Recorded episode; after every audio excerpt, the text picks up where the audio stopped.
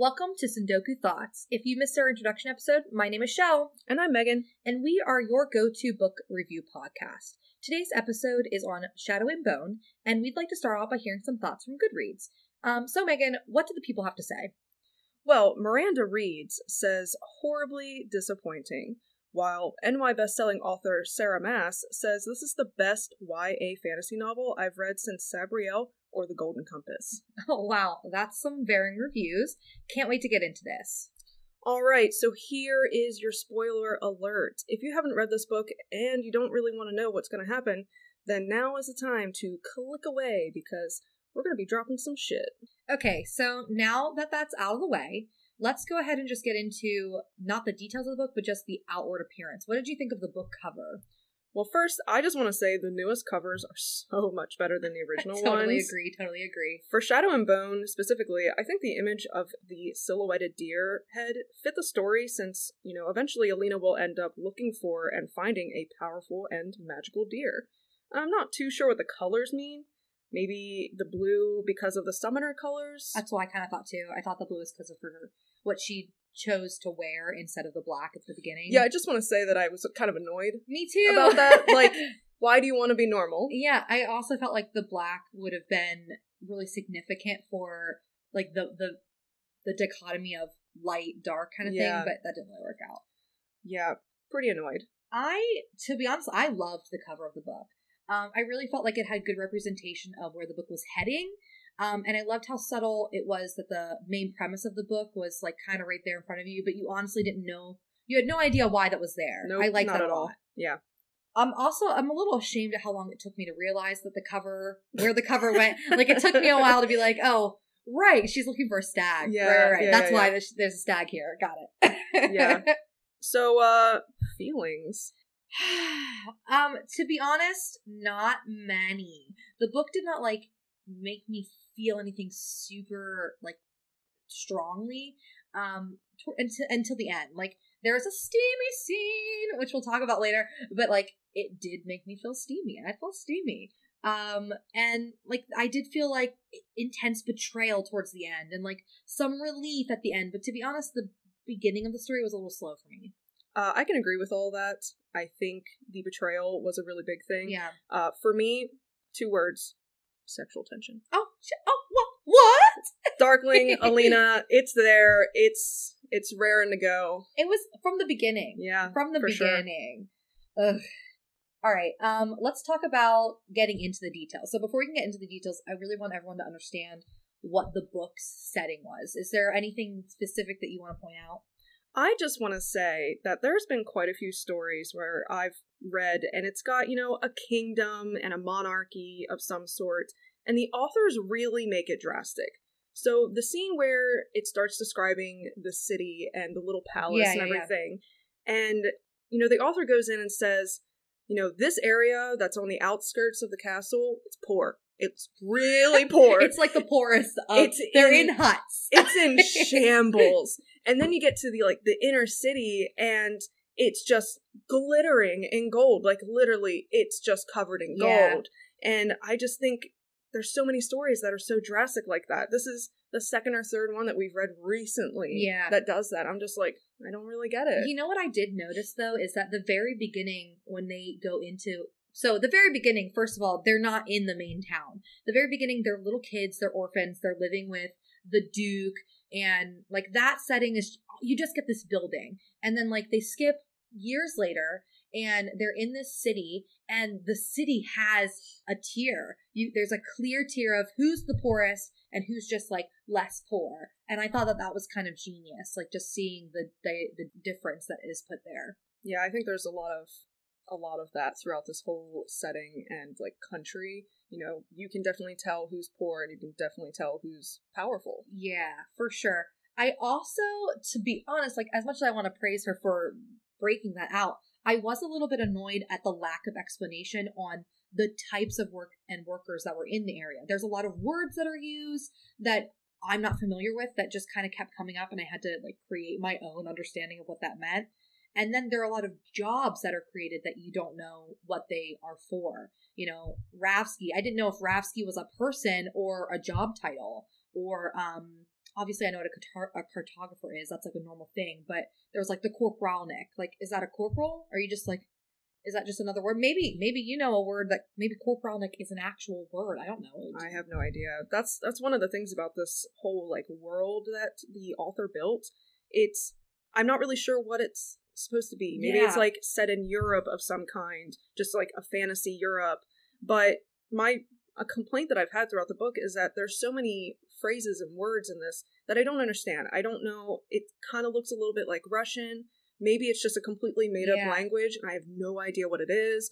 I would have really appreciated a glossary at the end of the book to Yeah. tell us what some of these words mean because like you said, you kind of make up your own meaning for them and you're not sure if it's right. And then, like, sitting here talking, I'm like, well, I guess I could have looked them up. But at the same time, you bring this book into my hands. Yep. I feel like if it's not a normal terminology of some sort that you're going to be using a lot, there should be some sort of Yeah. description of what it is, even if that's not within the book, like a glossary, like you said, or within the book where they're like, hey, this is what that means. Right. Like a good description. And I don't see at the beginning of the very book there was a page that kind of showed you the three essential like Grisha Yeah. teams and how they were broken up and you know each Grisha that's under that one whole group. Yeah.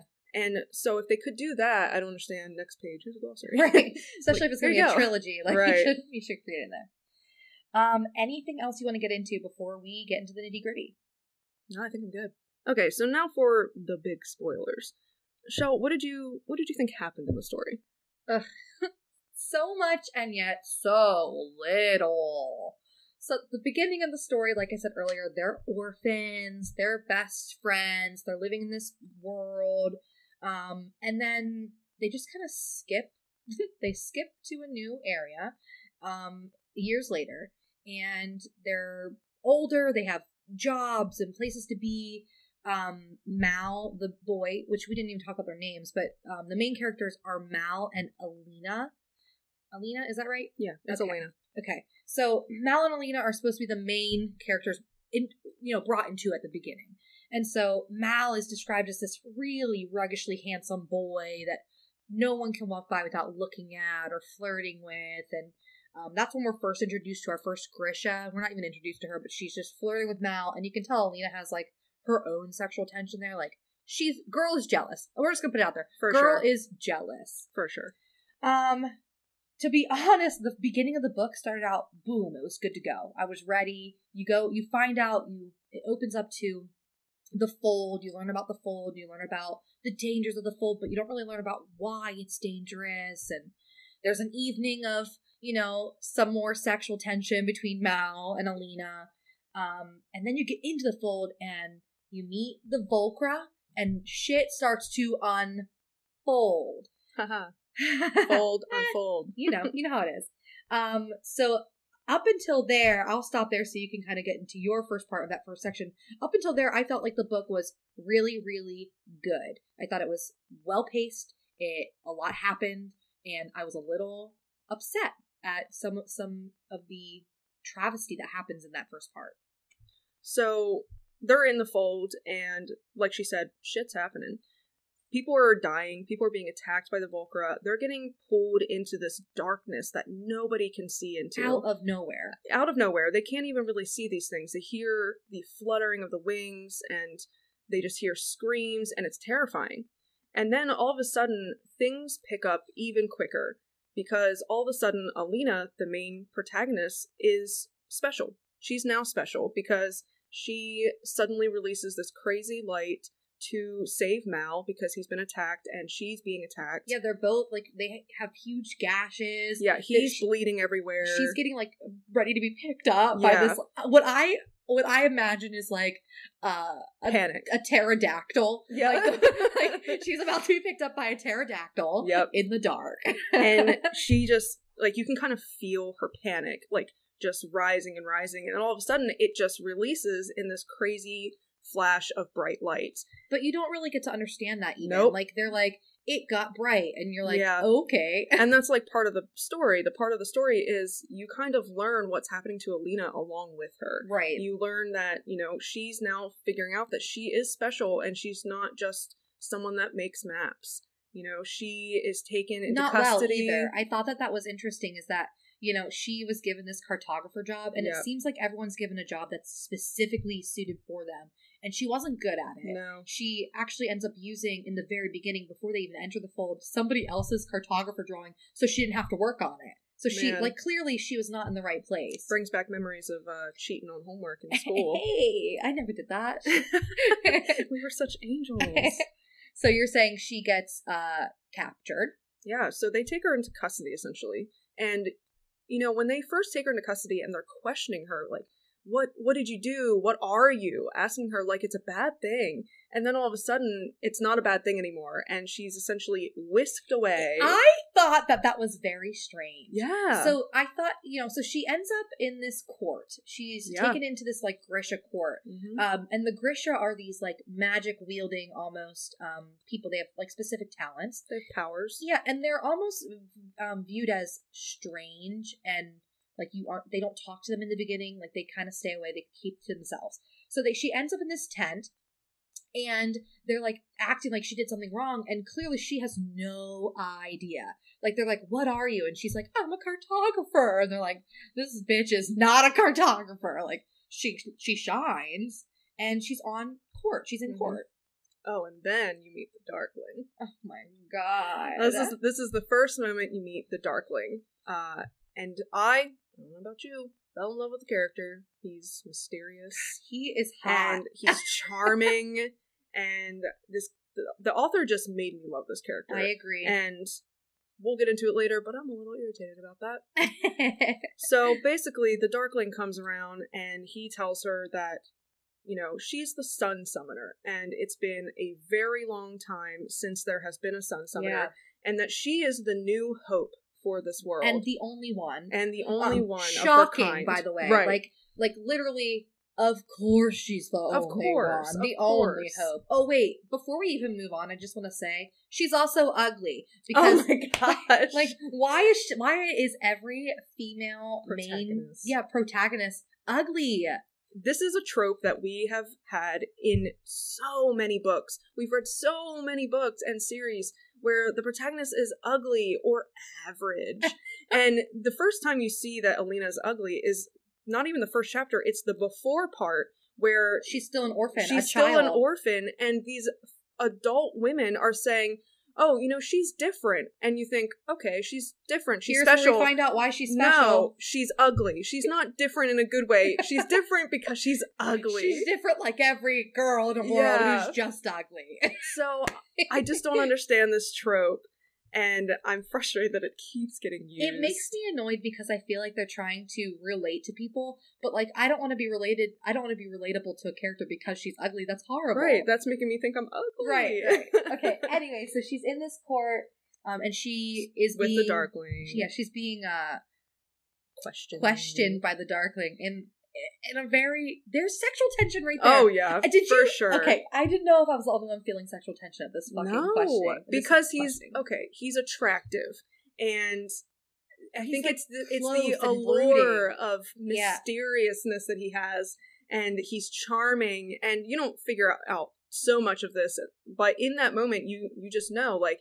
Oh, he's mysterious, Oh, yeah, yeah, yeah. and ooh, he's powerful because everyone knows the Darkling because the Darkling is the only Darkling. he doesn't even have a name. He's just the Darkling. Yeah. And he you know, you learn what he can do, what Yeah. his like special ability is. You know, he works with shadow, but also he is called an amplifier and he basically forces Alina's magic and power to come forth. Yeah. And he shows everyone right there, even Alina, because she didn't believe anyone what they were saying. She's like, "It's a mistake. It's a mistake." And he just pulls it from her deep within, and she just lets that shit shine out. And It's he's so like, quick. "Look, you're you're a sun summoner." And then, you know, more shit breaks loose. you're you're you're gone. Alina's gone. yeah. Okay. So she, so he brings out he brings out her power, Mhm. and then it's like, all right, we have to hide her, and then like literally in the flash, Mhm. he's removing her. She's being brought away. She's looking back. She's trying to find Mal, who's her person. Yeah. She can't find him. She sees him like arguing with a guard at some point, and then next thing you know, she's like getting in this carriage, and I'm thinking like she's going to be murdered. The way that this court seemed is like she did she was something bad and she was going to be put to death. She was going to prison. Well, not in that moment where she was being questioned in the court, they also brought the people that survived the attack in the Shadowfold, asking Yeah. they asked her asked them what happened and like what they saw. And they're like, I don't know what I saw. I just saw this bright light. yeah, And she's just like, I don't you guys are mistaken. Like this didn't I'm happen. I'm, I'm- no one. I'm a cartographer. and I don't see. Here's what I don't get: Why did they have to go through all of that when the Darkling could have just amplified her? I agree. Like, if he would have done that from the beginning, they wouldn't have had to question her. They just would have known the answer. And I think if you if you wait till like later in the book, you kind of realize it was all about him trying to control the quote unquote media view of this person. okay, I just, I just didn't get that. I just thought, you know. If he goes and he tries to amplify this power, if it doesn't come forward, she's not the freaking sun Right. summoner. If it does, she's a sun summoner. Problem solved. Like, why go through all this court questioning? Oh, I see what you're saying. so out? not necessarily like why didn't he just show that she was a sun summoner? Like why go through all the questioning of who are you if he could just determine who she was from there? I see what you're saying. Yeah.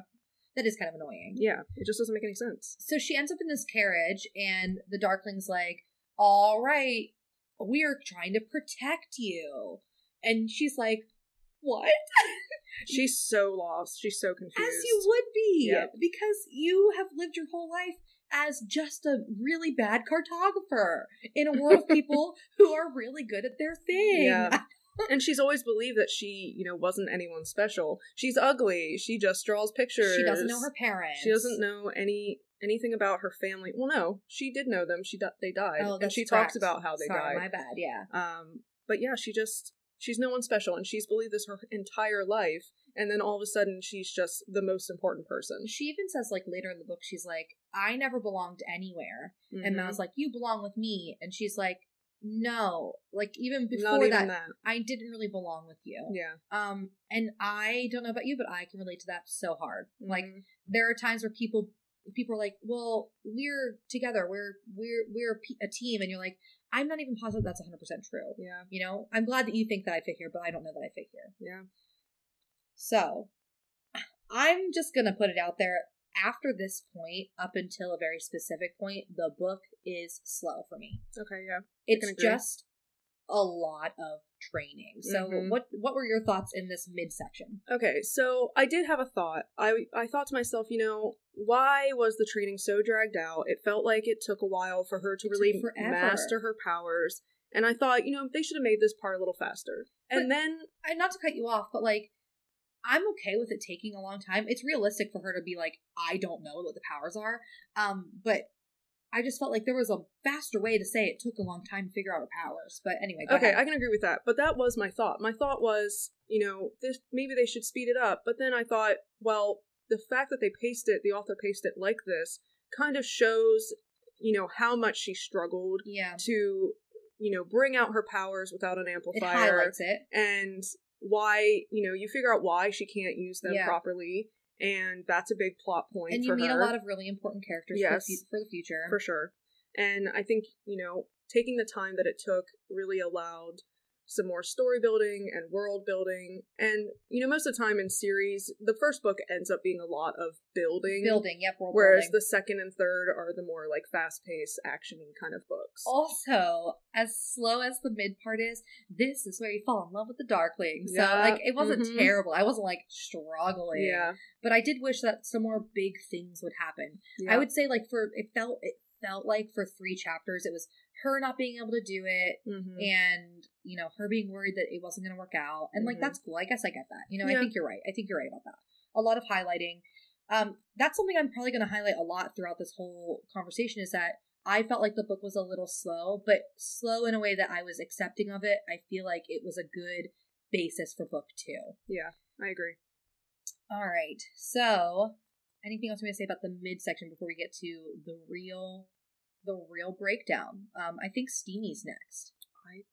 I think steamy's next Now, before we get to Steamy, I do want to note. Um, so we talk about Mal a lot. Mal is like Mhm. her person. Um, in this midsection, she's apart from Mal. yes She's apart from Mal. She's trying to send him letters. The letters weren't getting there, or or she doesn't He's know if they're getting there. He's not responding. And he, um, I don't know if you know how girls think, but I would also be losing my mind. I'd be like, Mhm. he doesn't. I'd be spiraling. Yeah. I'm spiraling with a text message, let alone eight letters or however many. Well, she is spiraling. She's super. She's like freaking out. She's like, he doesn't love me anymore. We're He's not dead. friends. He's dead. yeah. Maybe he, you know, has forgotten about me. Maybe he just has moved on. And that's where I want to point out before we also before we move into the steamy part, my one of my favorite characters, um, Grenya. She Mm-mm. Genya Genya. or Genya. Genya. I Genya- think Genya's correct. Genya is how the person that voiced the book in the audiobook said and, it. And we'll talk about that oh, too. for sure. but so Jenya, who is one of my favorite characters, she ends up being a really good friend.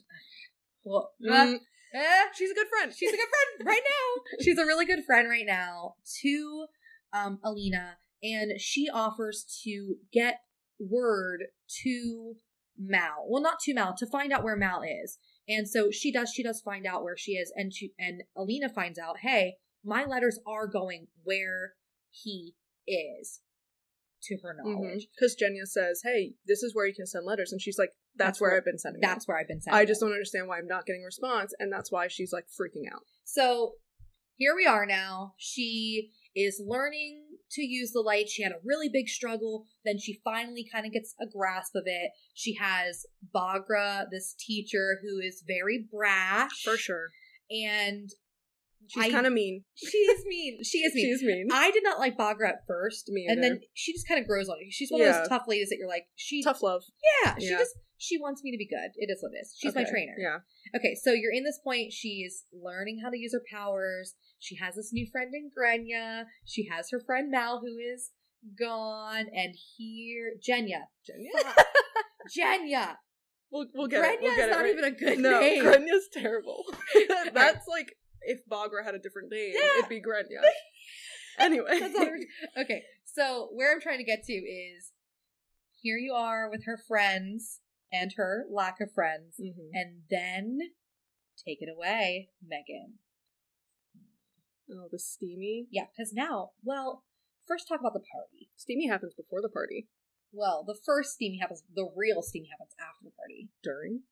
During, I Yeah, guess during's it's during the fair. party. Okay, but I think we need to make a really big point about Okay. Alina's power. Oh yeah, yeah, the yeah. reason she even is able to use it at some point is because she feels like Mal has left her. Correct. She feels like Mal doesn't love her and she's angry. She's angry that she hasn't gotten any responses and she's angry that this person that she, you know, felt close to and confided in and everything has just left her. That's a very good and point. the whole, you know, the whole reason she couldn't use her powers is because she felt like she was holding back and it was because of Mal because she wanted to be with Mal forever. Yeah. She didn't want to be separated from him and Well, she didn't know what that would even look like. She grew No. up with him. Yeah.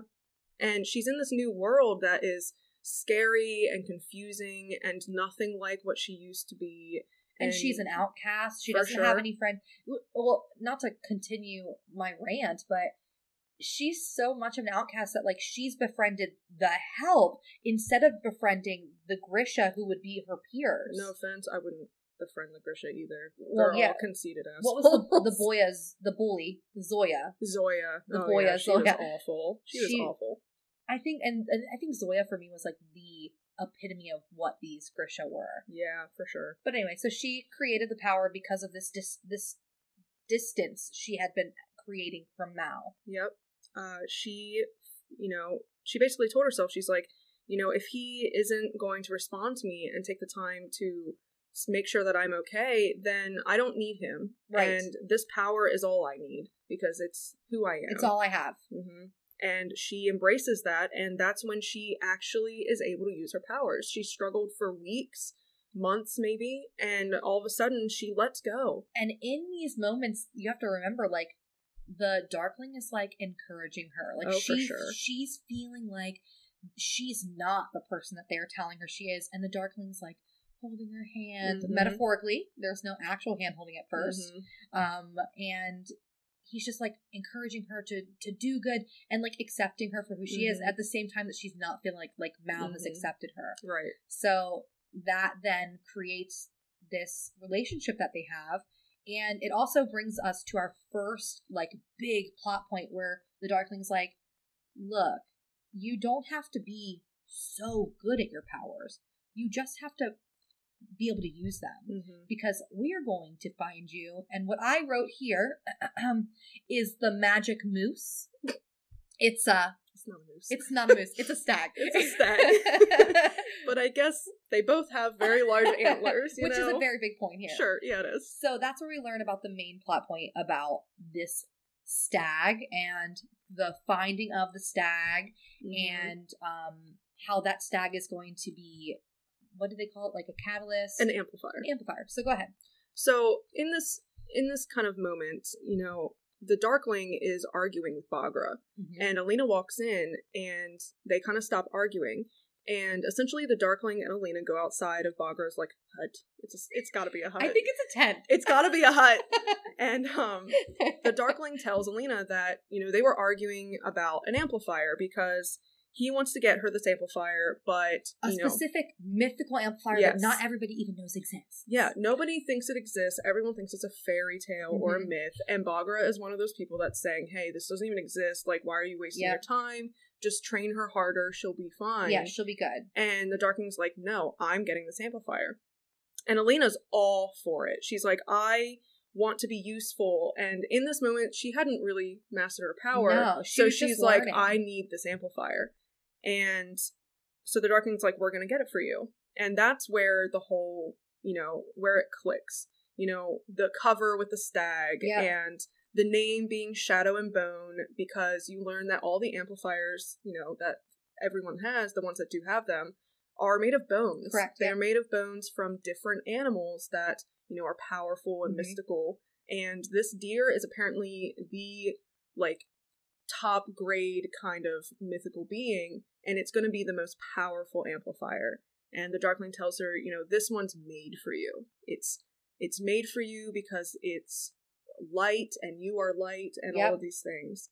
And that's it's really the big plot point of this specific book. I also want to point out like how we end up getting, you know, some of the other characters' involvement later is that she mentions that she has this friend Mal who's this great tracker, and that's all she says. All she says Mhm. is, "I." And He's the we'll- best tracker. We'll leave it at that for now. But Yeah. she, I have this friend. He's the best tracker, and I don't know about you, but I felt some jealousy issues between the Darkling when, whenever it came for sure from the beginning when it Oh, came from yeah. Mal. He even says something about Mal and her relationship when they're still traveling to the Grisha Yep. training academy, which I thought was a little strange. Mhm. And then now um, he'll bring it up like, well, you're really obsessed with that boy. Like, you know, you're really whatever. And Right. so, um, but yeah, so let's talk about the moment. the moment. Okay. So in this moment that they're talking about this thing, you know, the Darkling is talking Alina up, saying, you know, you are going to be powerful. The biggest hype man. and she's she's in it. She's totally accepting it and she's like, I will be powerful and I will help you do what you need to be done. Now, we, didn't even talk about that. The whole point here is that they're trying to get rid of the fold Yes. so that there people can travel now without Mhm. being attacked by these creatures. Like, Because okay. go ahead. The Shadow Fold. We didn't even go over this. How dare I? How dare we?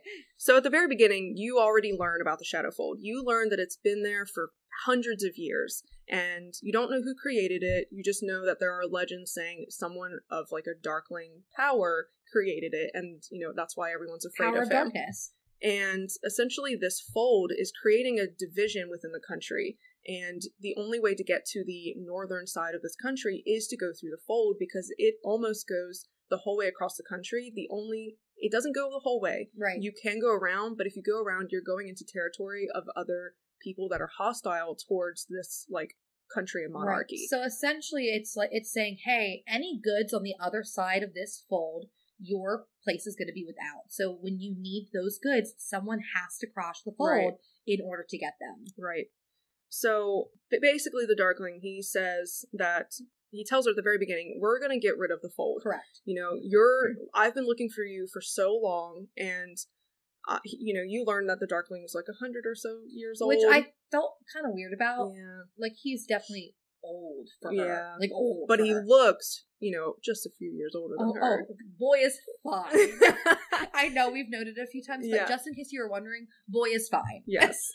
So he tells her at the very beginning, "You're going to get rid of the Shadowfold with me," and he tells her in confinement, like you know, my great great great grandfather uh, created the Shadowfold, and it's just plagued my family and name for His great-grandfather? years. Mhm, yeah, uh, his triple great grandfather oh was the one that did it, and she, you know, feels his story, and she's like, "I want to help Yep. you," and now he's promising her great power with this stag and she's all for it. And essentially, in this moment, when she's confiding in him and he is asking her something, and I can't exactly remember what happened, but she asks him, Why do you care what I think? Yeah. And he says, I don't know why. And then, Mysterious. in this moment, he kisses her. Which I felt was so weird. I felt the same way. I literally put in here, I was like, one of the strangest parts was the first kiss. Yep. Because it was, to me, very unsolicited. It like, was un it was awkward. Like it, it was like, why was did this happen? I literally asked myself, why did it happen Yep. here? I said, I knew this was going to happen. I knew they were going to kiss. They had tension, from but- the beginning. but why here? It was just so strange. I felt like that too, and immediately I was like, man, it's I feel like and of course I was in love with him. So I was like, I just Right. feel like he's had a lot of really weird past and talking about stuff makes him feel awkward. And so he was just trying he was like, I'm gonna go for it. I'm gonna go for this thing that we haven't really necessarily worked our way up to. Yeah. And then, you know, after it happens, that's all Alina thinks about. She, th- I feel like it's around this time that she, all, you know, at the same time, she's letting go of Mal and she's now accepting the Darkling. Yep. And she's wondering what, you know, the kiss meant and what's between them. And it's just a lot of confusion for her. No, we also have to note that it happens very quickly. It's not like Mhm. it's not like they're like moving into a steamy Yeah. sexual tension. Well, because someone session. comes to look for him. Yeah. Someone's like, hey, we need you. And he's He's- like, He's like, all right, okay, bye. They don't. He doesn't say Yeah, anything he doesn't say about it. anything about it. I think actually he's gone for a while, and she's like wondering the entire Yeah. time, like, what does it mean? Because and he's the- not even there for her to like talk to. No, yeah, and then for the like the next thing that you get out of this is her wondering what's happening, hmm and then she receives her dress Yep. for this party. Now this party is for a bunch of really big people to come Mhm. in and see Alina's powers, which she's kind of worked up to. Other yeah. Grisha too. So now it's a they demonstration. it's a demonstration that they kind of create an illusion of what her power could be instead of creating a realistic representation of what she does. So they like put up mirrors, you know, light Mhm, reflections yeah, and stuff, yeah, yeah. and they put on what I can only describe as a Lord of the Rings, um, Bilbo Baggins fireworks show. Ah, yeah. Yeah, for sure. Mhm, mhm. Um, so but before she gets to the party, she gets this dress, and it is in black, the color of the Darkling. Now, if you noted when we first started talking, we talked about what color did she pick, Megan? Blue. She 'cause she wanted wanted to fit in. Because if she was wearing black, she and the Darkling would be the only ones to wear black. And what else came with the dress? something gold, wasn't it? Like a necklace. Oh no, no, no, no! I think it was a, like something in the center of the bodice top, and it was a sun, a gold Oh, sun. I feel like mine the entire time I read this, I thought it was a necklace. I don't think so. Oh, yeah, I think you might be right. I think it was attached to the dress, like a little like Yeah. brooch in the center. okay, so it's his symbol. It's his color and it's his darkling symbol with light and darkness. And this to her is like the same thing I would think. I oh like, yeah, I'd be we're like, he together. wants me. he so wants me. It is done. Yeah. We are together now. We're in it. And she's with Grenya. Mm-hmm. My nope, Genya. Genya. You know, okay, so I'm gonna take this time to discuss really quick. Um, I read this book in an audiobook, and sometimes I do that. I Yeah. like to read them whenever I'm at work, um, so I don't have to worry about, you know, finding something to listen to.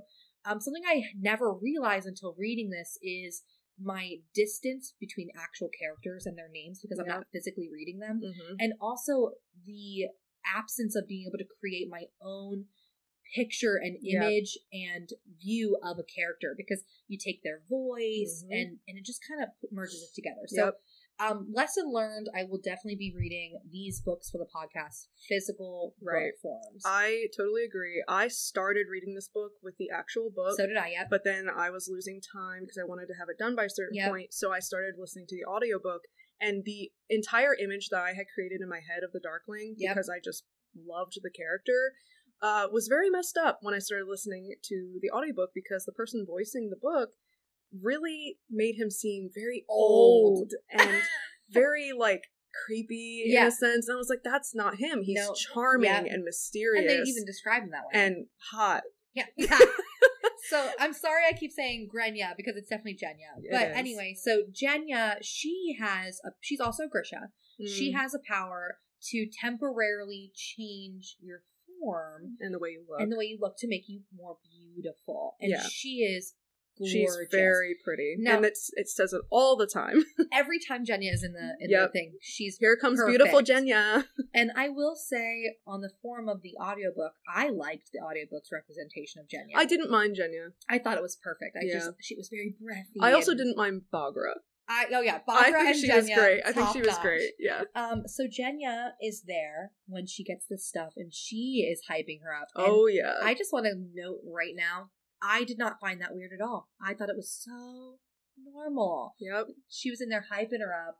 She got her ready for the party, and then They showed Zoya off Oh, yeah. they're like, "Alina's wearing black, not you, ho." because uh, what was going on with Zoya? Oh, so Zoya was just jealous. She wanted to be the Darkling's like right hand, but she was just what do they call her? A squaller. A squaller, yep. She was just a squaller, which is no one that special.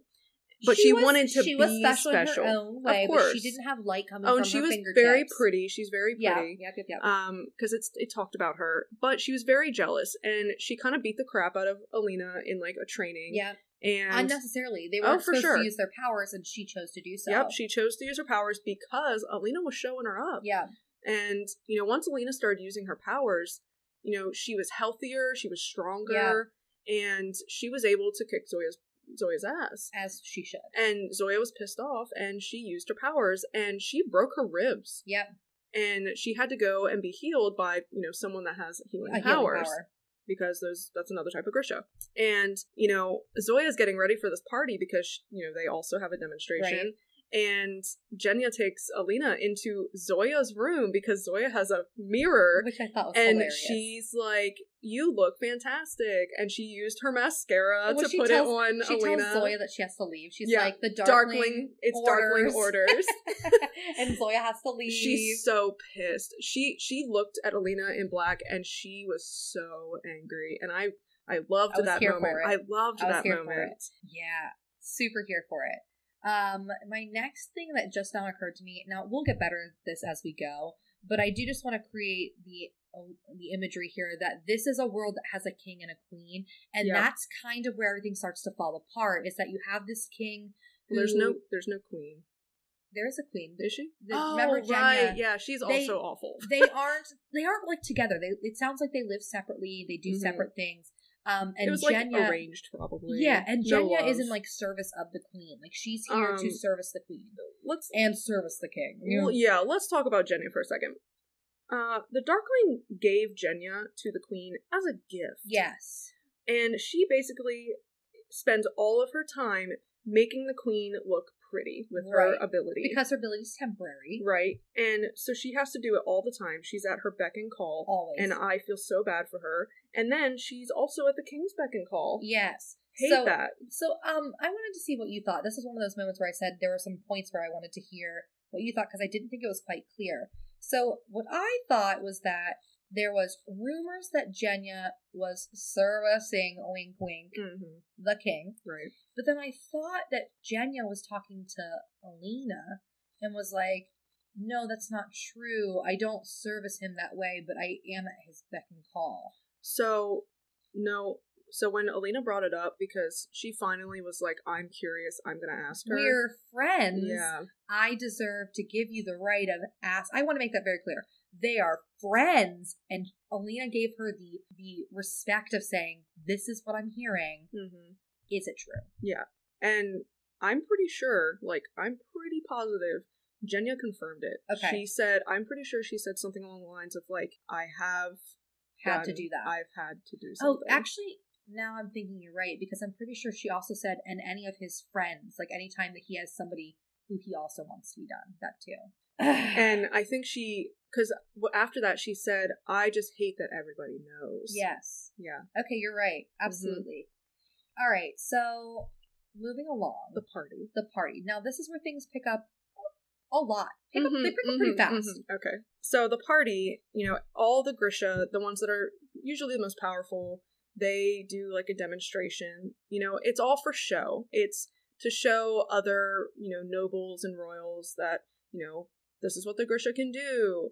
But the Darkling wants, he calls it a demonstration of power, whereas, you know, the king calls it a show. Yeah, because the king is not. He's a child. He's a child, and that's what the I Darkling mean, calls him. he's a child in the sense that like he doesn't think of anything. He Mm-hmm. think he he just enjoys entertainment and he doesn't do anything kingly. And so the idea behind the party, what I was understanding is that it was to get the king on board Right. with whatever the Darkling wanted to do Yep.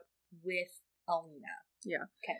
So, you know, the the show starts and the other Grisha are kind of showing what they do and they're creating some like fog or something and some rain. And Alina gets the idea of, you know, showing off her sun abilities, her sun summoning, and she creates a rainbow with, you know, the other Grisha's rain and clouds. And they're like, "Hey, Alina, great touch." And, then well, the whole time she's up there, she's like making eyes with the Darkling. oh, like it's oh yeah. it's very clear to well, this is everybody the else first time that she's seen him since, since the, the, kiss. kiss. and she's the been just kiss. dying to know. and the clothes now, now, she and has a symbol. black. Yeah, Okay, so she's up there like Mhm. googling Oh, the. Darkling, and then also being a badass. right, right, right. So after you know the Grishas do their thing, Mhm. it's time for the Darkling and Alina to do their demonstration. Right. and this is where you you know it describes the mirrors on all the balconies, and the Darkling does what he did in the tent during the like questioning. Yeah. And he creates like the whole place just in darkness and nobody can see you know people are murmuring and alina shoots a beam of light because now she has like these special like gloves that Yep. have those little mirrors and she can like pull the mirror up to her palm and use like her Yep. abilities and she you know aims for like a balcony where there's supposed to be a mirror and you know one of the a type of grisha are fabricators Yeah. and they essentially make things or they can form metal and glass and stuff into just new things. So they create these like mirrors and stuff for her, Mhm. and she just aims like a beam, and then all of a sudden, all these like beams of light are shooting through Right, the Hobbit the fireworks show. Right, right, right. Correct. Yeah. And everyone's like, "Ooh, ah!" Like, no, Right. wow, this is cool. You know, like people do at a show. Yeah, yeah, yeah. and they put on this great show, and after the show is kind of over, the Darkling takes Alina's hand and they walk off the stage. And instead of like talking to people, Well, she tries to talk to someone Mhm. first, and he's like, "Nah, bish, we about to get out of here," and he like yeah, vaporizes them in a way. yeah. So he like puts like shadow Yeah. around them so nobody can see them. I find that very cool. I, oh, I thought it very sexy. so essentially, he leads her off from the party just immediately. Yeah. Like he didn't, he didn't waste no time. no conversation. he led her off and it, i think it even said like through you know a dark corridor that nobody uses Yep.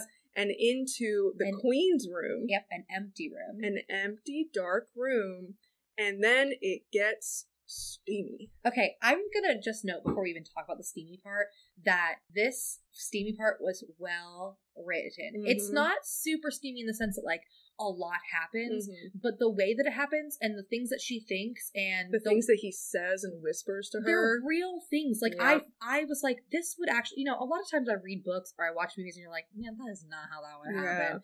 But like, Alina really thinks the way I think that she would have had a thought process. or she any asks herself any girl questions. any girl that you know has always felt like an outcast and that nobody wanted her and that she didn't belong Yep. you know any girl that thought like that would you know would take everything that the darkling is saying Yep. and doing to her with all the salt all every grain of salt Yeah. she takes them all there's also like some hesitation, Yep. some like confusion. There's a pause in there. Yep. But okay, so let's talk about what happens in the steamy part. All right. So, Take it away, Megan. All right, all right, all right. Correct me if I'm wrong, but I'm pretty sure, you know, they're kissing. They're up against the door. Which is my favorite. Love that. He pulls one of her legs up Yep. around him and he is whispering against her neck Yeah. and into her ear. And this is actually where I where I got my favorite quote. Okay. because one of the things that he says to her because she so alina mentions in part of this scene that she feels like he's angry Yes, she That- said that there was that. So they're kissing, and Mhm. before it gets really deep, she's like, "I can just feel that there's like anger. Like I can Yeah. feel that you want to be here, but I can also feel like you don't want to be here." and basically he says that he wants to be there and the problem is that he wants to be there because the problem is they someone told him that they found the herd right. and they found the stag and he should be there like he hearing it about away. it. Yeah. Yeah. But he wants to be here with alina Right. And this is where the quote comes. He says, The problem with wanting, he whispered, his mouth trailing along my jaw Oh, until it hovered over my lips, is that it makes us weak. So this part, I'm getting chills right now. I was like, boy, you have some conflicts. Yeah. And like he's talking about how he wants to be here with Lena Mhm. and he wants her in, in this Mhm. moment, but like people are waiting for him. He- he's gonna be, you know, he's gonna be heard. yeah. But at the same time, I- he wants to stay. And what I think is really alluring is that he's like, I want to stay. Now we're gonna angrily make out. Yeah, okay. So this this is the one tiny tiny tidbit of this scene. I loved the scene. I loved the steaminess of it. The one part is that he's angry. Yeah. I don't And she's I okay with that. I didn't like that he was angry. Yeah. I can understand being frustrated or because longing. right longing i can understand frustration maybe because you you do have a job to do but you do want to be here in this Yeah. moment with her but to be actually angry that So- seems a little drastic So I put two and two together at this moment. I was like, I don't know that he wants to be here. I now I didn't put the correct two and two together, which we'll Mhm. find out later. But in my mind, I was like, I feel like he, I feel like he's being told to do this because it's going to amplify her power in some way that he's not being honest about. But then, like it, but then it's also so steamy that you're like. I'm gonna forget about it, and he just keeps making out with her, Mhm. and, and she and she's in it. she's super in it she does have hesitation hesitation because she's like should we keep going Uh-huh. And then he just stops. Mhm. He just stops and he's like, Well- I have to go. Mm-mm. they heard people in the hallway Well, no, they heard people in the hallway whenever he asks the question. So he's like, I need to go. I have, we found the stag. Mhm. Like, we have work to do. We, Gotcha. you're here for a reason. We have work to do. yeah And then he goes to leave. And one of my favorite moments for Alina, Alina, is that he goes to leave and he turns around and says, I'm going to come visit you tonight. Leave your Mm. door unlocked. yeah And she doesn't, this is the moment I'm like, she's, this is real. She doesn't say anything. Yep. She's quiet and, and you're hearing her internal monologue Mhm. and she's like, I don't, is this moving too fast? Mhm. Should I leave my door unlocked? Do I want him to come back? I don't even understand what's happening. yeah And as she's contemplating, she had waited too long and then they hear people outside and he Mm. disappears. gotcha He just leaves and she stays and waits to see if she's going to be caught or not. She even right, says, right. another human moment she even says is like, um, I tried to come up with a lie as to why I'm in this room by myself. Yeah. as But as then- one would Right. Right. And then they and then people pass by and she's like, yeah okay, cool. So after this, things get a little weird, a little crazy. Oh wait, I'm sorry. I don't want to cut you off, but this next part pissed me off. It because I I know you're looking at me like I'm crazy, but she leaves the room she Uh-huh. just made out with the Uh-huh. Darkling in. Uh huh. We finally have our Darkling moment. Oh, moment. yeah. And then in your regular book trope, Mal shows up. Imme- Oh yeah. Immediately. Oh yeah. Uh, so Mal shows up, and she is okay. Okay. She's confused, but she's really happy. Like extremely she's happy. so elated, She's even though about the steamy moment she's had. not even that she forgot that she dropped Mal, Right. and that the whole reason she could use her powers is because she's like, I don't need Mal. Correct. But then she sees Mal, and she's like, "Well, I need him again." And she runs up to him and she hugs him. Hugs him immediately. Super awkward hug. Yep, he is just standing there. Doesn't hug her back. Nope. He's just sitting there, and then she lets go of him, and he Mhm. looks at he like looks at his people, the other Mhm. soldiers, and he tells them to go. Like Yeah. he he's walking with other soldiers in this hallway that she has now escaped from her steamy situation in, Wearing black. wearing black and the pendant or Mhm. whatever, and he dismisses the soldiers, and they have a really intimate, weird moment, Yeah. but on the opposite side. So she asked Mal, like, why didn't you respond? They're both clearly angry. Uh huh. I didn't expect that. I thought that clearly she was angry. We knew she Mhm. was angry. Well, we know why Mal's angry. Well, we know. Yeah, but like at first we didn't. Like at first I didn't we didn't know that he had seen anything. And And so at first I thought he was going to be elated to see her. I don't I don't think it was a matter of him seeing anything between them. It was he even said that he was angry because she was wearing his colors. Right. And that was like an immediate, you know, connection for him. yep. And well, he was said that- angry because all this time he was worried Worried, and yep. waiting to hear from her. And then he finally sees her and she's wearing the Darkling's colors and she looks happy. um also he said that he saw her display. Oh in- right. He was like, Yeah. "I I saw your display." And she With was like Darkling. and she was confused. She was like, Mhm. "Yeah, you saw my display." And he's Yeah. like, "I saw you flirting it up with Mhm. the Darkling." Holding and I've been worried about you this whole time. Yeah. And then she gets confused because she's Mhm. like, "You didn't, you You never didn't respond to my letters." Yeah. And he's like, "What letters?" Yeah. So he's not getting the letters, Mhm. which I think is really interesting because you find out that he's been hired by the Darkling to track the stag. Right. So I'm putting three and three together. The Mhm. Darkling's jealousy. Yeah. Now the dark. Now Mal's here for some reason. Yeah. Mal's jealous, Mhm. not receiving her letters. Something's not lining up. Right. Okay, so I think my first moments of like what's really going Mhm. on thing Yeah, yeah. was the first kiss because I thought It's it was weird. very Mhm. abrupt. Yeah. Like I don't think it should have happened there. Like that was my whole thought and I just kept repeating that. Like Why did this happen? why here? did it happen here? What reasonings? I even Yeah. thought about like re-listening to that part. Like, Mhm. did I miss something that happened? Like, was I Yeah, not paying attention? No, it was know that just can happen. boom, there it is. And I was now like making out. strange.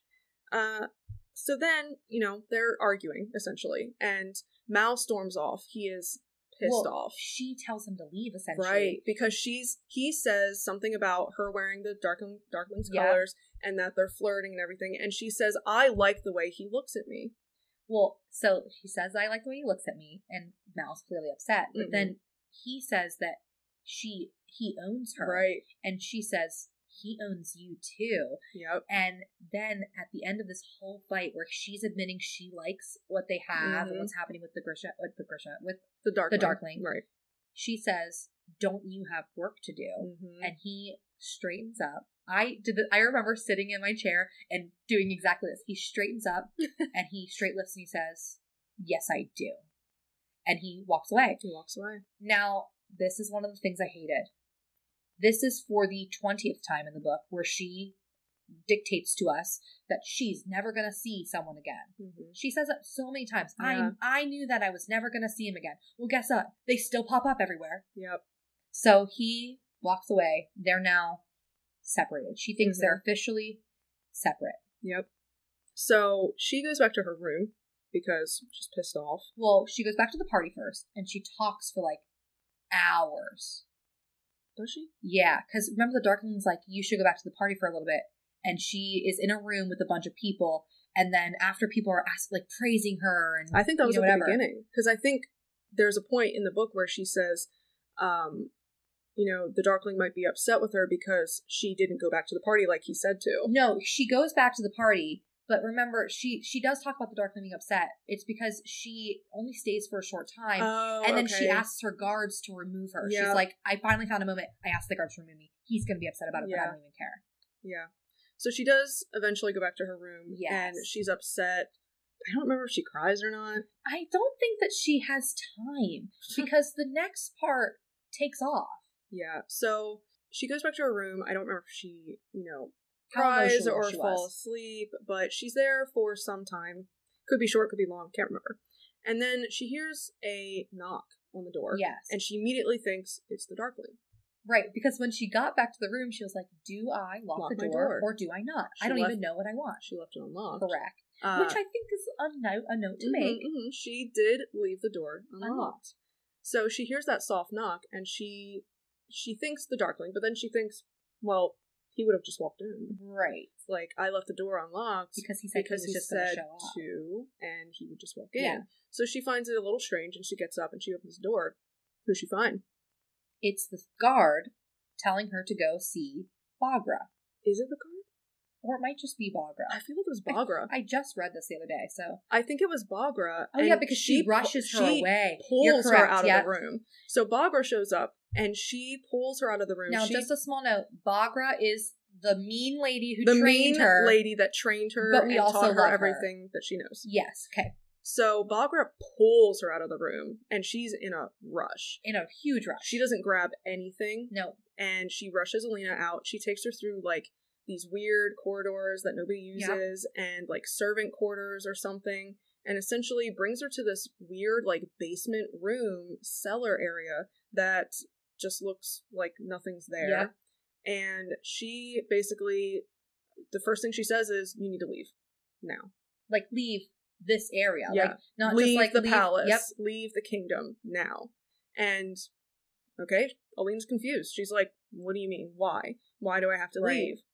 And this is this is your plot twist. This is The where the plot twist happens. when I say that the book really didn't evoke much emotion for me, this moment I was angry. The betrayal. I felt so much betrayal. Yeah. So here's here's the plot twist. Baghra is the Darkling's mother.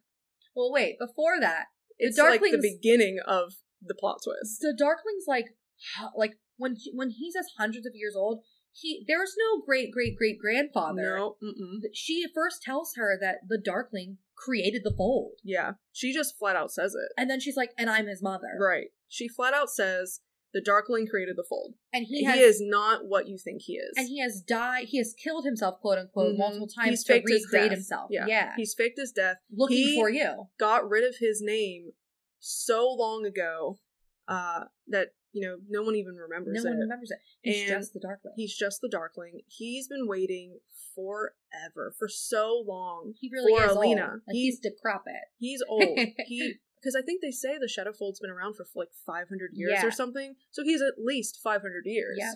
But you, Baghra tells her like I'm her, his mother, and he didn't always used to be like this. He was just a talented Grisha. Yeah. And he just got p- hungry for power, and he created this fold. And this is actually where I kind of like picked up my favorite part of the book Okay. because she essentially says that he created the shadow fold, but there was something that he didn't calculate. And it was the fact that everyone that was in that area where the shadow fold is, everyone that lived on that Yeah. land, they became the Volcra. Yes. They are these mutated, essentially, people Yep. that are the Volcra, and they live in this darkness. And she says that this is his consequence, and this is, you know, what he has to deal with because of his actions. And she, you know, she says that, like, he can't advance his plans um, because these Volcra are there and he can't beat them. Right. So this was also my favorite part of the book. I'm actually kind of surprised that you say that.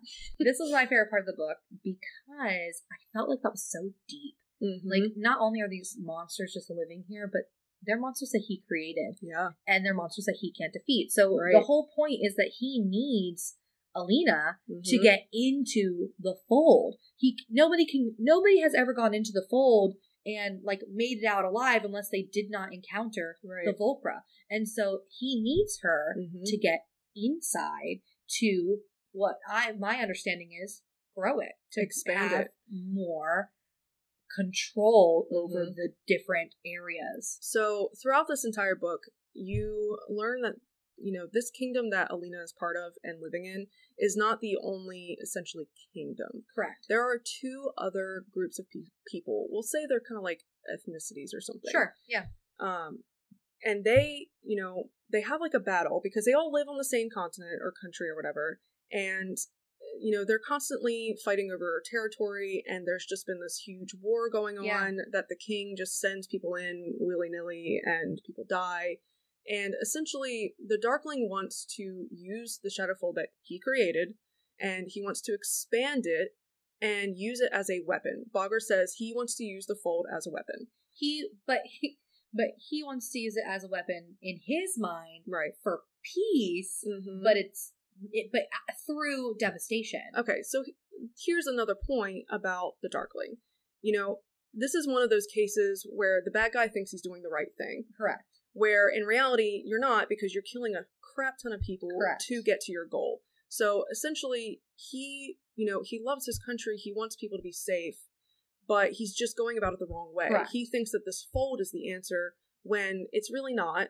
No. Uh, I think getting rid of the fold would probably solve some issues because Yes. it would get rid of that, you know, essentially line, line. that is creating all of this conflict. yeah, And, you know, trading and merchants would be opening back up. Yep. They'd be able to travel between each area because I'm sure a lot of the, you know, conflict that's going on is because of resources. yep, for sure. That's what that's what I would assume is Yeah. there's lack of resources. So I don't understand, you know, his thought process in wanting to just control everyone. but he's been here for so long. Maybe he just isn't positive that there's another way. See, and that's another point. I so my, the Darkling was my favorite character from the beginning, Same.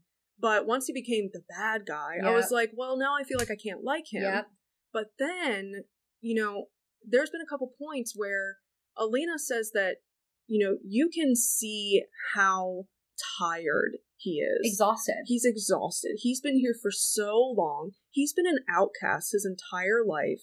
yeah, he has nobody. There's he he even mentioned mentions there's later on there's no one like him or Alina. Yeah. They're both their own Mhm. overpowerful beings Yeah. That they can't relate to anybody else. And Baghra's the same way. She's also been alive for a very long time. Watching her son, Watching her son do all this Yeah. evil things, but now- she can't do anything because it's still her son. and now she's training a Mhm. person who most likely is going to defeat him. Yes. And I so in the end I still really like the Darkling because there's just more to him. Yeah, There's it's not just, you know, black and white. It's not just oh, he's evil now. It's just the fact that he's doing the wrong thing, but he thinks it's right. And you know, Alina ends up betraying him because she does leave. she leaves right away. She does leave right away when Baghra tells her to. Now Baghra tells her that she can leave the next day, and Mhm. she's like, "I can't because the Darkling's coming. the Darkling might come to my room tonight. Which just just saying. Your son, your son, Your son- wants to make sweet, sweet love yeah, to me. mhm. your son wants to come to my room tonight. Um, awkward. Sorry. Yeah. And Baghra doesn't say anything. She's just like, okay, you'll go now. All right, so speed things up towards the end. So she go, she leaves. Yep. Um, she escapes.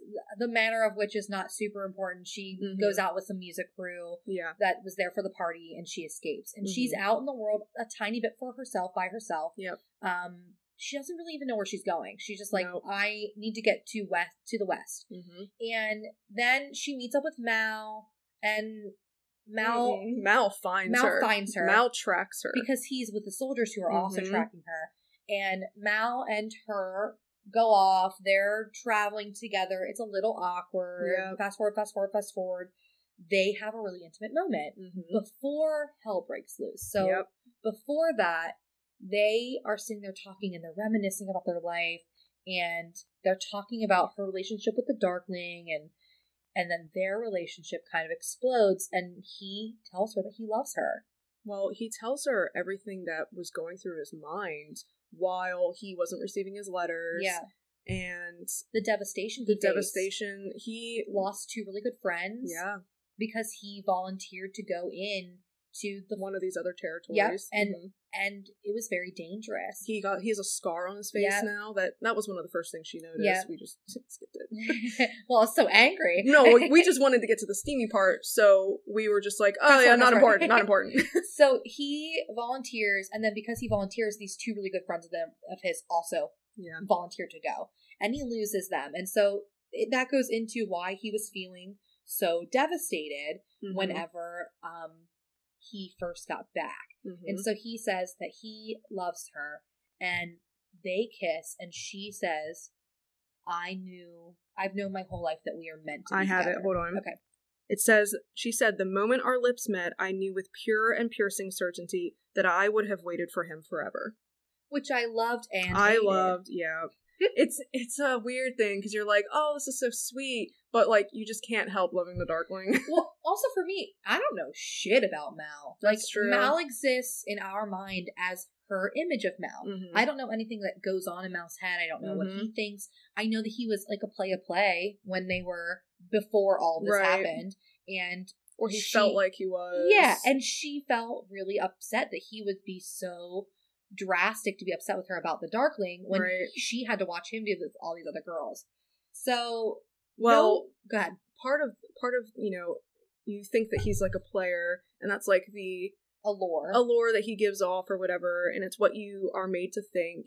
And you don't really know what really happened. If he was in re- other relationships, if he did do other things with other ladies, assume. Uh, but you know in this moment he he says to her he says i'm sorry it took me so long to see you alina but i, know. see you now and i just i just want to take a moment i have the full quote of what he says Okay. when he was telling her how he was feeling when he didn't know where she was Okay. or what was going on he says i missed you every hour and you know what the worst part was it caught me completely by surprise i'd catch myself just walking around to find you not for any reason just out of habit because I'd I'd seen something that I wanted to tell you about or because I wanted to hear your voice. And then I'd realize that you weren't there anymore. And every time, every single time, it was like having the wind knocked out of me. I've risked my life for you. I've walked half the length of Ravka for you, and I do it again and again and again just to be with you. Just to starve with you and freeze with you and hear you complain about hard cheese every day. So don't tell me why we don't belong together. Yeah, that was good. That That's- was a very good quote. And it's a very like it's probably like my second favorite quote. Yeah, it was. And it's only because I love the Darkling character Yeah. more. But it's it's good. I do want to know that like he's being this vulnerable and he's like, "Look, I couldn't live without you," and then she's like, "I didn't." That's when she's like, "I didn't belong. I didn't Mhm. belong. I I would not trade what's happened Mhm. as much as I do care for you. I wouldn't trade it because I didn't belong until now. I didn't know who I was. I didn't Right. belong.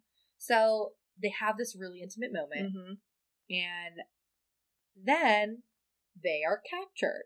Well, they they find the deer. They find the stag. Oh, I did forget that. So they kiss. That's a very important point. they make out. They they they make the fuck out. It's not like the Darkling makeout session, but they they kiss. And they kiss I think lot. it's a little ironic that during that makeout session, the herd comes by and they find I the stag. feel like that's a really important thing. I think so too. So anger created the light for her. Mhm. Anger, devastation. Mhm.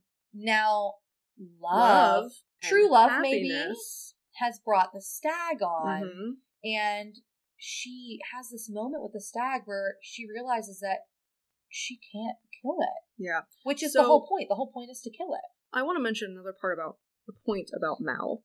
So she says he's the best tracker, but I think there's more to his tracking.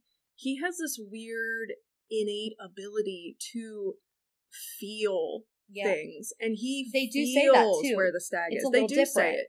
They say that he feels where it is, and it's bizarre, and he doesn't really know. I think And there's a connection that's I- not brought up yet between like you know how book tropes are like Mhm. they're going to be meant for each other Well- because of something some sort of his descendants from the stag i think i'm i mean not Okay, so I'm I'm gonna bring back the love thing. Yeah. Because not only was it this exact moment where they're both feeling love, especially Mal, Yeah. who we think there's something different with, that brings the stag forward, but also when he's tracking the stag and all the times that he's like found it, he was thinking of Alina. yep He was thinking, I need to find this thing for Alina. yeah So I I feel like there's some kind of thing involving his emotions i agree and how he feels about Alina. which will make sense because her emotions control her powers right. so i agree with that so they find the stag They find the stag. she realizes she can't kill it. She doesn't wanna so kill it. So emotional hmm and she goes to touch its like snout, Snout, yep. and she like pets it, and it seems you know it's, It's so it's such a serene moment. serene, it's yep. very nice and peaceful. And then an arrow goes through the stag. oh my god i I I wanted to cry, but the tears never came. But I was like, oh, I did cry. I did, Did cry. you? I don't know if it's because I was just already really emotional, Yeah. but I did cry. I was like, what? It was like it was like I was watching a movie. Mhm. You know, it's just so nice. She's petting the Yeah, you kind of And picture just- her doing it. Yeah, You know, I'm not gonna lie. For a split second, I thought it was Mal oh, because Oh, no. he still had his bow. That Yeah, was the one weapon she he literally said he still has his bow. And I, for the split second, I thought it was him because he wanted to do something for Yeah. her and help her, and he knew that if the Darkling killed the stag, that He, he, had the, the Darkling the- would control Lena. Also, that's another point we missed. Gosh, The whole the whole reason the Darkling wants to find this stag is because whoever kills the stag, Yep. whoever takes the antlers off and puts it on Alina, they have control over her. Yep. And she no longer has the ability So to control her he- magic. He wants to control her magic, so he wants to create a collar for her. That's Yep. what um Baghra tells Yes, her. that's what Baghra says. So the stag now is shot, not killed though. It's Mhm. just shot, and Yep. she turns around, and who do you think was standing there? Oh my, it's the Darkling. Um, He's like, oh, that was such a nice, you know, show of love there you got. so he and her, they have like a little standoff. Um, again, I know we're getting a little long here, so I'm trying to like push through that, but they have a little standoff. Mhm. He tries to kill the stag, and she gets in front of it. Like, if you take him, you know, um, Leonardo DiCaprio and uh Kate Winslet, Titanic Mm. water scene. Yeah, yeah, if you yeah. kill him, you kill me too. You know, and so uh the the Darkling's like, I don't give a crap, and he kills the stag. Well, he does stop himself because Right. he knows he can't kill Alina because Right. he needs her. He needs her. He needs her. Uh, in many ways. Whoa. but he does stop himself. But then, you know, there's fighting and they have Mal in their grasp and they get Alina in their grasp and then the Darkling, you know, slits its throat. yes. Yeah, it was a, it was a dark moment. To be honest, it him killing the stag is not the darkest moment for me. The darkest moment for me is after they've taken the horns off, the antlers, I guess, is it's, a, it's a Mhm. stag. Yeah. They take the antlers, and he calls for Dave, who was Genya's love interest at the beginning Mhm. of the book.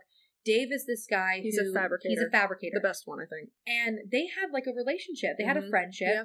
Dave comes out from behind He and made the gloves. makes the yeah, he made her gloves. He makes the collar for Mhm. her.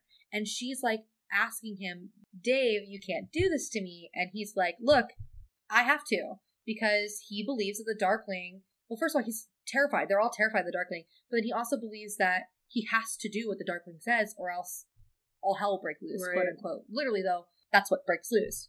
There's there's a lot of Grisha that just believe that what the Darkling is doing is the only way. the well the only thing that's possible because the Darkling convinces them of that. Right. So now that we know that the bad the bad guy is essentially the Darkling, there was a lot of moments that I look back on and I think, you know, was he really being honest here, Oh, or was he manipulating oh, her? oh, okay. That is my biggest question. Yep. Does he have feelings for her actually, and that's going to be like a tug of war, or was it just to get her to do what he wanted her to do? So I feel like I feel like he does. There has to be. There's so much jealousy. I I feel like he actually has feelings for Lena because, like he mentioned before, and like we said it earlier, they are the only ones of their kind, and the Darkling has felt like an outcast for years, and now he has found someone that is also an outcast, and he feels a connection there, and she felt one too. Yep. And you know, when she left, he did. I feel like he really did feel betrayed. I think so too. I feel like he actually was upset because he actually felt like they could have had something. I think also that, you know, he probably wants so badly for it to be okay for him to be with her. Mm-hmm. And he couldn't be honest with her about what was happening because he had already lied. Yeah. He didn't expect to have feelings. And this is the first time he's- he's with someone who could understand that. Mhm. And then he also has a little bit of a superiority complex where he's like jealous of Mal because Mal is nothing to him. Right. Mal is not powerful. He's nothing special in his eyes, which we Mhm. know Mal is. You know, we've talked about that, but right. he's nothing. And Right. now he's losing out to this this nothing boy. hmm Ugh, so ridiculous. Well, what what questions do you have? Like, what are some things that you are wondering and you want to find out in like the next two books? So at the end of the book, she is taken by the Darkling Right. and Mal is also taken and he's imprisoned. Mhm. And the Darkling has a moment of weakness and he's like, Look, you can go talk to the boy, but just Mhm. so you know, I'm feeding him to the Volcra. right, right. So they have their moment Mhm. and, you know, speed up past that. Before they have the moment, though, she's talking with the Darkling and she's begging. She's like, Look, I will do whatever you want. I'm not yours, I will help but I will help you. And he just has too much pride. Mhm. So Sure they does. end up getting on like a boat. one of those skiff or Skiffs, skids, yeah, whatever they call Because it's not water, but they call it a sea. It's like a sand skiff. Yeah. Like imagine in a Star Wars. or Avatar: Last Airbender. Oh, yeah, perfect. The Sandbenders. Oh yeah, the Sandbenders is Yeah, much better. Is a yeah. much better depiction. So they go into um The shadow. the sh- the sh- the the fold, yeah. And basically what happens real quick, like summed up because it happens real fast. Mm-hmm. She's in there, and he has brought people from each region to be on the boat with them, Yep. and he uses he forces her power out. She has no control, Mhm. and he uses her to ward off the Volcra to show Yep. these people like, look, I now control the dog. You know, Mhm. that's how I feel about it. She's my Mhm. dog, and I can control her, and she does this thing. Yep. And so everyone's like oohing and awing that she has this power to save them from the Volcra. And he makes the fucking mistake of throwing Mal off. He's done his deed. Yep. He throws Mal off, and at the same time, he it opens up the fold. He creates the fold and makes it bigger, and he murders an entire village of people. He expands the fold into the city that's on the other side of the fold that you know they were supposed to get to at the beginning Yep. of the book, and everyone is like they see the bright light. and They're like, "Ooh, you know, we heard the rumors." You can like hear people murmuring or whatever, and then all of a sudden he expands the shadow and sends it to them, and all those Volcra that were there and being warded off by Alina's power Yep. are now going out into the city, and they kill almost everyone. Like. so, two things here about his fuck up. A, she's pissed. She is so hurt that her power was used to hurt these people. Yep. Then he throws Mal overboard, Yep. and two things happen. One, she realizes that by saving the stag's life, she has earned the right, Right. to use this amplifier. she she basically says the stag's power is as much as mine As as, it it is is his. his. so she jumps off Mm-hmm. to save Mal, leaving. Well, no, before she does that, she turns around and she says, Help me. Yeah. Help me to the other Grisha. Mhm. And they all say, No, it's too dangerous. Yep. So she's like, Fuck these people. She is like, she leaves them. Yep. She's like, you made your choice. I'm She- making mine. Yep. She jumps off. She takes Mal. The end of the book is her and Mal escaping To the other side. to the other The side. northern side. Yep. Mhm. And they're on a boat, and she's like saying, "Look, like I don't know what happened to those people. They're in the boat. I don't know what happened to them. They're, I left them on their own to handle it." screaming. Yep. And so now we're not with the Darkling anymore. Mhm. It's Mal and Alina. They're on a boat and they're moving into the future. Yep. So I have a lot of questions. I want to know what's going to happen with the Darkling. Where is he now? What is he? Okay. What is he doing? Is she and Mal supposed to be together, or are they supposed to be? Are they linked by something different, and it's being confused? So one of you know one of the tropes in this book, which you've already figured out, you know, people listening, uh, is childhood childhood lovers. Yeah, You know, people that grew up together and they end up being together as more than just friends. yes, in the book. I feel like, you know, this happened in this book. Was it too early? Like, it felt like it happened really early forced. It felt forced. for a trilogy series. Yeah, I agree. For there to be two more books, I feel like something's gonna happen. It kind of reminds me. So the book itself did not remind me of any of the books. I know that you said there might be one you Mhm. thought of, but this specific point reminded me of Anti Darken because Mm. she and her person they ended up together right, and then they weren't together. right. You know, so I thought that that was a little strange. Uh, do you have any other questions? Yeah. So my next thing is like, what's the next step? Like her only step was to do what the Darkling said. What's Right. her next step? right. What's happening with the fold now? Is it going to expand to the other edge, or what? What's is the Mhm. Darkling alive? Because he could he created the monsters. Can he control them? I guess not. He couldn't get into the fold originally. Um, and then my main one is: Did the Darkling love her, or was he just using? All right. My questions are really simple. Oh, I'm Like- so sorry. no, no, no, no, no, no. Your questions are good. I like your questions. Okay. It's just that the few things that I just continuously wonder about Megan's the like, entire Is she gonna keep wearing black? That's No. what I no, no, no. So my first question, I wrote it in all caps because it just drives me insane. What is his fucking name?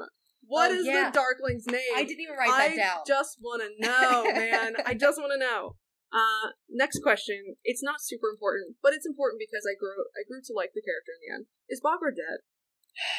I don't know, but she betrayed them. She betrayed the Darkling, and I'm pretty positive he knew because there was a, a moment towards the end where you know something was said about Yeah. And he said, "Oh well, she made her choice." Ugh. And I'm like, "Ooh, I think she's dead." And then you know, there's a character that we haven't mentioned this entire thing, and he actually ended up being my least favorite character. Okay. the Apparat. Oh, the apparat is my least favorite character. He is so creepy. He's Yep. creepy, and for whatever reason that I don't understand, he smells bad. He smells like he's rotting, and that is one of my questions. Why does he smell bad? Okay, so let's hit on that really, really quick. Yeah. So you kind of targeted who your favorite character was, but let's just make it known. Who was your favorite character? It's the Darkling. And why? is your favorite- Woo. Why the Darkling? Okay, so I really liked him in the beginning, like I said. He was mysterious and charming, and then I was upset that they made him the bad guy because I really loved the idea of him actually clearing his family name by destroying the Shadow Fold. Yeah. even though he's the bad guy, I think he's still my favorite because I, there seems to be more to him. He seems that he really likes Alina and that he actually felt betrayed. You know, he's felt alone and alienated his whole life. When he finally finally finds someone that is the only sun summoner and a bit of an outcast like him, uh, maybe that's just how he wants Alina Right. to perceive him and how the author wants us to perceive him. But I just really feel like I get that vibe from him. Um, and then least favorite, Apparat. Just He's creepy straight. as hell. He smells like he's rotting, and I don't quite understand why.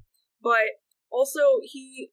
I was really irritated that it seemed like he knew things about the app, Yep. about the Darkling. Like he knew what was happening. He knew the plans because the Darkling had him there for a reason. Yep. He says this. You know, he says that he has his usefulness. He needed him. and he the apparat's just he spends the entire book the entire time that alina's in the little palace being super cryptic Yep. and like not really saying things but also like saying things he gives her a book about the saints and that's supposed to like mean something and then it doesn't really mean anything because you know she left it in her freaking door or her like nightstand Yeah. and never looked at it again and then there was a moment where he was like chasing after Yep. her trying to like tell I her thought that was something so weird. I thought it was so strange. I would have also run away because he's just spent the entire time being creepy. Yeah. So my favorite character was not the Darkling, Okay. though I wanted it to be. Mm. I really wanted it to be. Um, my favorite character was Genya. Okay. Uh, I felt like Genya had the most depth of all of the characters, which I thought was a little sad in Mhm. comparison to the fact that she's not the main character. Mm-hmm. But like her friendship with Alina and then her depth of betrayal after, because she meets up with Alina Right. and then she's like, "Look, this is what I want. The Darkling's way is the only way." also, she tells Alina that, well, Alina asked her, she says, why didn't Mal get any of my letters? And Genya says, because I didn't send them. Yep. So like two over over betrayals. Yep. So I felt like Genya just had a lot of death. Yeah, I Um, agree. So it it just made me kind of sad that she hmm turned out to be a bad guy. My least favorite character also the Apparat. I stand everything you just said. Yeah, he just- Was not good. I have too much to say about him, and we're just not going to go into it. I hope he's dead, honestly. All right. So is the book titled well? I I would say so. I think so, we too. did mention that. We're like, you know, Shadow because the Dark Yep. and the Shadow Fold. Bones. Bone because of the amplifiers. Yeah. You've already read your favorite quote. Yes. Okay, I'm gonna read mine. Go for it. I have three. You're supposed to have one. I can't help it. My first favorite quote is The Darkling slumped back in his chair. Fine, he said with a weary shrug. Make me your villain. Ah, that was a good one. I was like, yes! Yeah. Look, I'm a lover of, you know, the enemy to yeah. lover trope, so that's how this book actually ends, and he's not like a bad guy in the end.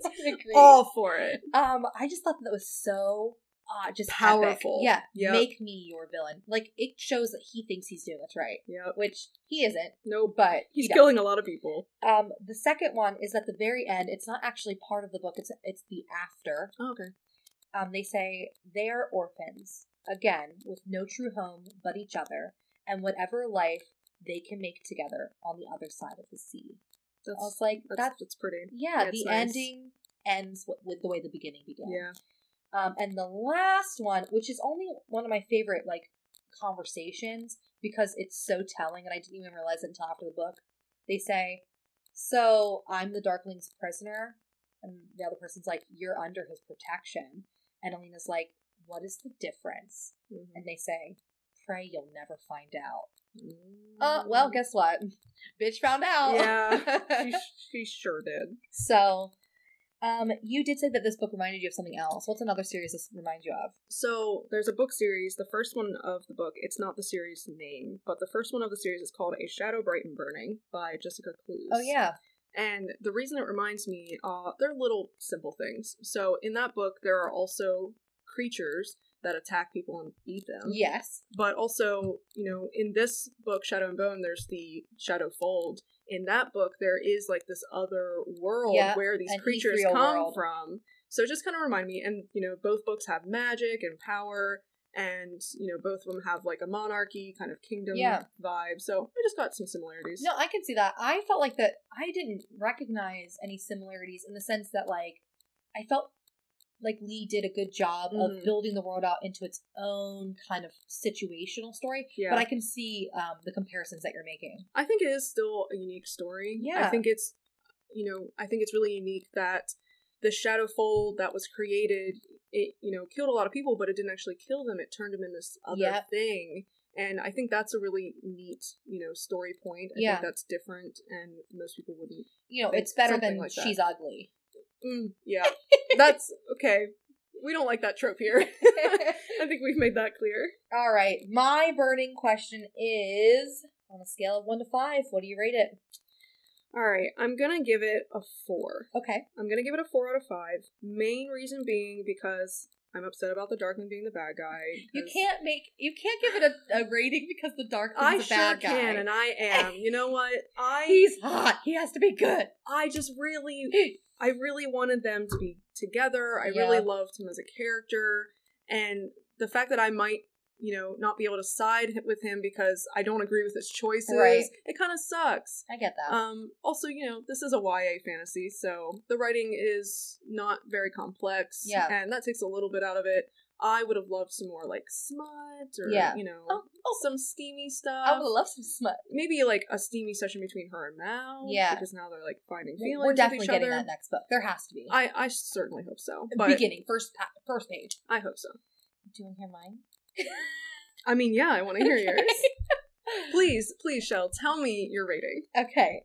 Um, I'm gonna rate this all three point five. Okay. Basically, I'm really excited to see how book two unfolds. I thought that they did a good job laying the groundwork in this book. Mhm.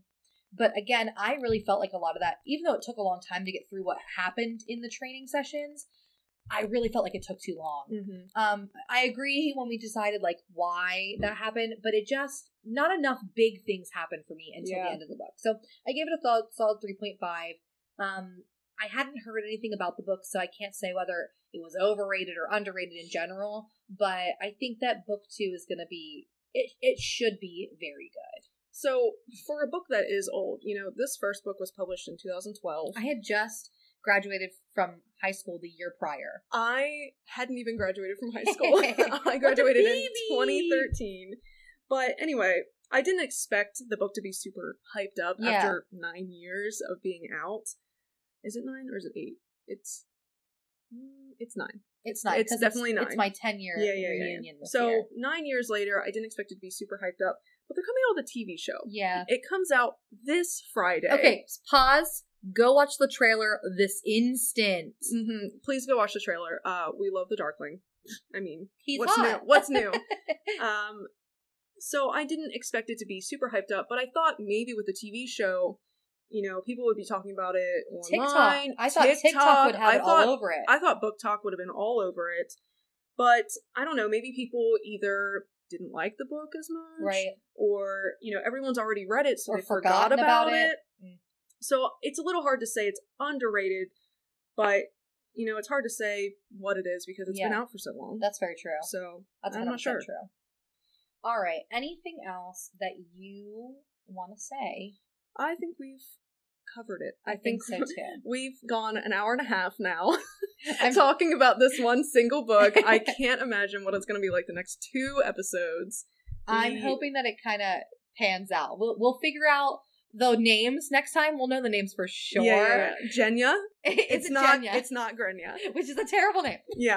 So hopefully next time, you know, we can summarize a little better and maybe not go into so many tangents. But No, we'll go into tangents. They'll just be more organized. We won't have to go divert back. We forgot to say this. regardless of how long our episode is next time around, uh, we still hope that you guys can listen to it and enjoy it as much as we enjoy talking about the book. Which clearly. clearly a lot. yes. So let's close it out, huh? All right. Thanks for listening. I'm Shell. And I'm Megan. And thank you for listening to Tsundoku Thoughts, where our TBR pile is as long as the Darkling's life, it seems. It does seem. It sure does seem. Uh huh. Bye, everyone. See you next Saturday. Saturday. Next Monday. Next Monday, bright and for early. the second episode, which will be about Siege and Storm. All right. Toodles!